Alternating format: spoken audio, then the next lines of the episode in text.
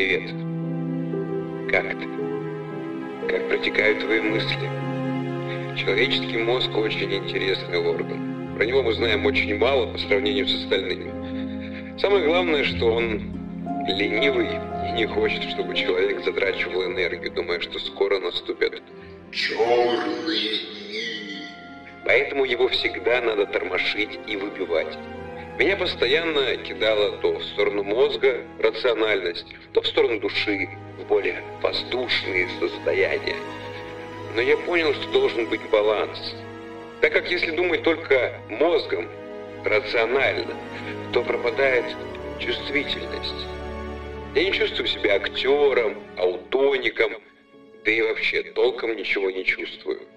А если быть только на внеземных волнах души, то в социуме будет очень сложно. Хотя я выбираю быть в большей степени в душе, но в полной синхронизации с мозгом. Все есть процесс. Сегодня я бы хотел рассказать историю, связанную с картиной «Олимпия», написанной Эдуардом Мане 1863 года.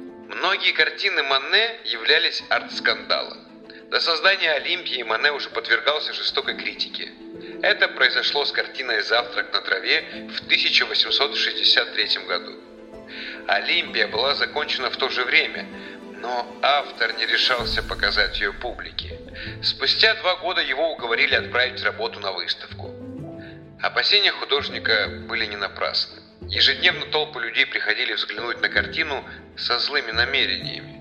Для изображения придумывались самые уродливые сравнения. Героиню называли потаскухой, а в ее руке на бедре находили сходство с жабой. Оскорбленных зрителей пытались испортить картину, проткнуть ее или плюнуть. Руководство выставки представило картине охранников, но ничего не помогало. Все требовали убрать работу с глаз молодых девушек и беременных женщин.